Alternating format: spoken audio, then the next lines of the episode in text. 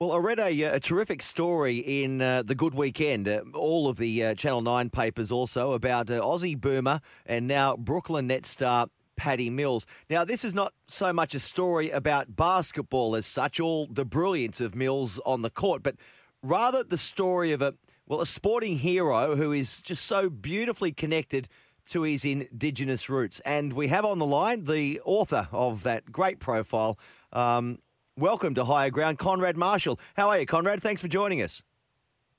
Oh, I'm great. Thanks very much for having me, Chris.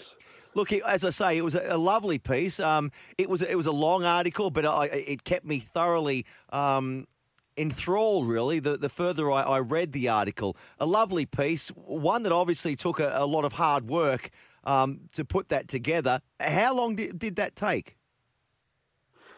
Oh, look, I'd say something like that takes at least sort of a month. You need quite a bit of time to do the interviews and the research and read everything that you can about a subject. I didn't, I probably didn't know Mills as well as uh, as a lot of Australia did. So there was some studying up to do, and then of course condensing it all into um, into about five thousand words on the page um, takes a bit out of you. So a little more than a month, maybe. And and whether you're a uh, you know, a basketball fan or, or not, um, I, I think every Aussie just loves Patty Mills. Um, what he's done, obviously in the sport, but away from from sport as well. What's he like to interview? Wonderful, mm. just wonderful. I mean, you would know as well as I that um, you know some athletes are really sort of self-aware and expressive and can talk about themselves, and others just can't. You know, they can only talk about the game, or they're reserved, or they kind of they are what they do.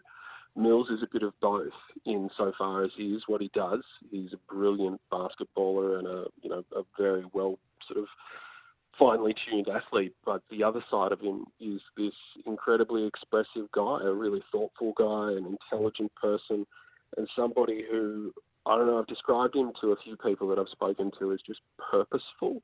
Mm. Uh, everything that he does is really intentional. Like he, he wants to take steps to sort of redress racial imbalance, um, and he puts his money where his mouth is with a lot of this stuff too. You know, supporting heaps of different causes, launching little foundations. In fact, he did a lot of that during um, during the pandemic lockdown. You know, while the rest of us were learning a musical instrument or perfecting our sourdough recipe, he was setting up foundations to um, to help Indigenous kids find a pathway um, to play elite basketball. Mm. You, you, say about a month. How many how many chats or interviews uh, did it take, and uh, what was it over Zoom, or how did that all happen? Yeah, it was. So usually, um, with a profile of this nature, I would um, I would try to shadow someone like Patty for a day or two, know, sort of follow them around, see what they're like in meetings, watch them at training, talk to everyone around them that I can. But um, you know, the times that we live in uh, and the very limited time that he had in Australia, and the fact that I wasn't going to be leaving Victoria anytime soon, meant that it was all done um, by Zoom while he was in quarantine on the way back from the Olympics. So I had kind of three sit downs with him, and each one kind of went for an hour and a half or so. I, I find you can't really grill a person for more than about an hour and a half before you get diminishing returns from mm. their answers. Um, mm. But he was just so thoughtful and engaged the whole time, like just passionate about what he does and, and who he wants to be in life and the, the sort of the example that he wants to set and how he mm. wants to lead. I was just, I was utterly impressed with the guy. And so, never, never any uh, uh, feelings from you that oh, Patty's feeling this is a bit of a chore for him. It was always, you know, fully engaging and, and, and totally upfront and, and ready to talk as, as much as, as he wanted, huh? Yeah, and really good at just sort of shooting me down. You know, if a mm. question wasn't quite right, or if he thought I was um, misunderstanding something, he'd pull me up and correct me because he wants people to to get the right impression of him and understand where he sits and stands on um, different issues.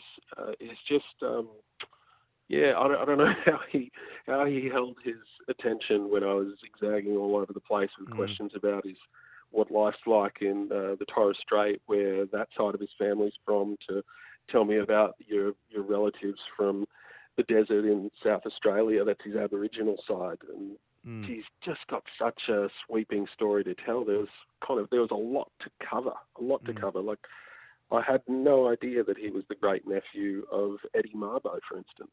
No. And I got a lot of um, feedback after writing the story. Well, nor did I. Uh, people emailed in or, or tweeted about mm. that, saying I had no idea. No. Like there was this person we knew everything about, but we sort of knew nothing about. Mm. And like he is really genuinely connected with um, you know, with the elders and the stories of the elders and and and, and the analogy or that I like or the the color in the story that you write. Um, various various animals, uh, the eagle and the turtle, and even a fish, and um, they mean certain things uh, to to the elders back then. And he he sort of embraces them and embodies um, a lot of those those traits that they talk about.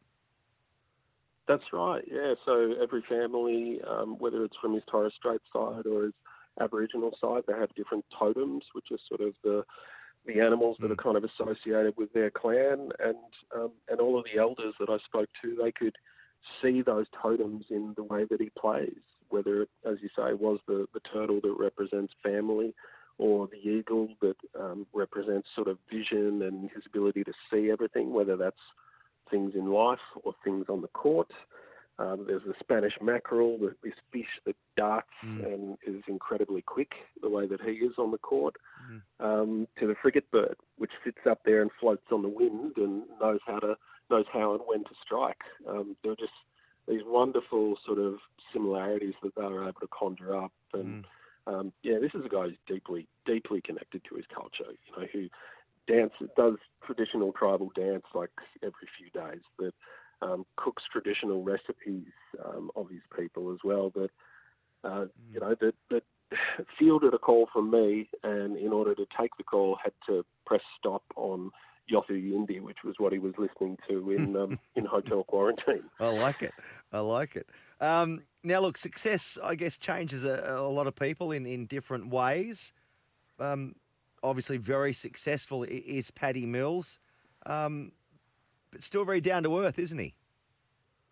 Absolutely. Yeah, he's a totally grounded individual. And I, I like to ask people random questions when I'm doing interviews because I've got a lot of time to, to do that. So I ask, I often ask, what do you drive? You know, and the answers are sometimes really mm. surprising mm. and revealing. I, I once asked Andrew Denton what he drove. Yeah, and yeah. I'm thinking, okay, is this cerebral guy, you know, the mm. intelligent talk show host and interviewer? I bet it's sort of you know Lexus and Mercedes, Audi, something like that. And the guy drives a, a Commodore, like a fully sick mm. Commodore Ute, bright red, with a, a Rabbitohs sticker on the back of it. Yeah. Um, and I and I love that. I found that interesting because it it collides with what you think he's going to be, and that's the way it was with Mills. I thought you know, this guy at one point signed a four uh, four year deal worth fifty million bucks. I was expecting him to drive a drive yeah. a Cadillac Escalade or something like that, but he drives a, a black um, a black Volkswagen Golf, which is a little hatch, you know, not yeah, a very yeah, big car. And it's not even a new one. It's like ten years old. He's driven well, it the entire time, the decade he's been in um, in San Antonio. There you go. Well, that's pretty much what I'm driving too. Uh, worth about five k all up. um, he, he's he's Patty's from a very difficult back upbringing too, which we don't often hear a lot about, do we? Um, reading your, your story that brought it to life too. He and and his mother, um, Yvonne, she was she was taken from her mother, wasn't she, as a a, a wee toddler? So things weren't easy for Patty uh, growing up in Canberra. No, I don't. I don't think so. I mean, you know, his mother was a member of the Stolen Generation. She was she was taken when she was two and raised with another family, and didn't really learn the truth um, about herself until the Bringing Them Home report in 1997. Um, and while Patty was brought up sort of middle class in in suburban Canberra, um, you can imagine that being uh, the only Indigenous Torres Strait Islander child going to Marist College, um, you do stand out, and you and and he did uh, cop his fair share of um, or unfair share of racism as a as a boy, and he said that it only kind of got worse throughout his life. In some ways, it was. Mm. I believe there was a quote in the New York Times story with him that was sort of like the better he got at basketball, the worse the racism got. Uh, and so I think that's part of, well, that's definitely part of what spurs him to uh, to want to kind of create change in people, um, and he tries to do that gently through his deeds on court and through just living life as a as a good mm. example for others. Well, talking of Spurs, he's he's moved on from the Spurs this season. What sort of effect do you think that um, they've had on him, or or he's had on them? I think he's been a real talismanic sort of figure for the Spurs. I, I think you know, coach, coach uh, Gregg Popovich, um, you know, embraces the stories of players, and and they embrace him in return. And he, I think Patty really became a driving force in their culture. But I also think after ten years, sometimes mm. you just you need to refresh and you need to move on. Um, and there was this chance with him in free agency to move to the Brooklyn Nets, who have these uh, these three superstars in James Harden and Kyrie Irving and Kevin Durant. And mm. um, I think Patty probably saw an opportunity to sprinkle some of that Spurs magic dust on that organisation and challenge for a championship. You know, the Spurs are a little bit in a, a sort of a rebuild phase, whereas the Nets are the super team, the one that are ready to launch. Um, and who knows, he may actually get a really good chance to um, shine as well to get a little bit more court time. There's there's some uncertainty I've read in the last couple of days around Kyrie Irving and uh, whether he'll show up and stick around and stay, all of the uh, controversy around um, vaccinations with NBA players. Uh, and so if, if he sort of disappears, as he sometimes does, well, maybe Patty Mills will be steering things a little bit more on court and mm. get a little bit more time and the chance to use that massive platform that he has as uh, as an NBA star now playing in New York. Well, he steered Australia, didn't its first medal, um, Olympic medal in basketball um, after they beat Slovenia in that, that bronze medal match, and he was just immense. What did that mean to him? I think it meant everything to him. And again, this is one of those things I really didn't realise until I got into writing the story and talking to him is how how deeply he cares for the idea of boomers. Um, he's a he's a big Olympics watcher. He says that um, you know watching Cathy Freeman get silver in Atlanta and then watching her get uh, gold in Sydney four years later when he was just 12 um, was the making of him. That's those are his words. You know, it was part of the forming of his identity and who he is. Um, and ever since then, he's been devoted to this idea of playing in the Olympics, of representing his country.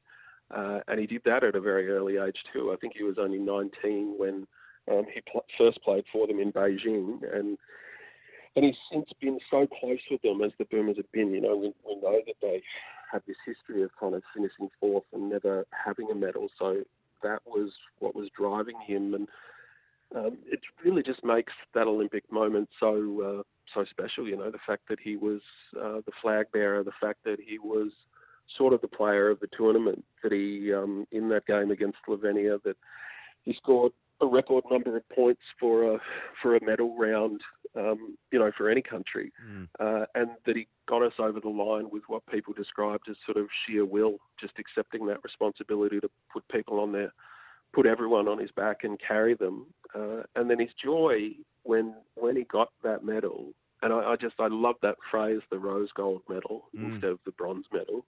Um, it's just uh, I, I, just think it's become um, an iconic moment, and certainly the people I spoke to, a lot of the people I spoke to for this story, people like Andrew Gaze and Brian Goorjian and um, even Ash Barty felt exactly the same way. It's a, it was a really magical moment in um, in what were pretty special games, really. Well, mate, it's, it's a really good read. It's a wonderful article, and, and well done to you. I know it took a lot of time, and, and as you say, while others were perfecting a musical instrument or their sourdough recipe, you were busy um, constructing a, a, wonderful story, Konrad. um, thanks, mate, for bringing it to our attention and, um, and, and revealing so much more about the great Patty Mills. Thanks for joining us on Higher Ground. Uh, my pleasure, Chris. Thanks again.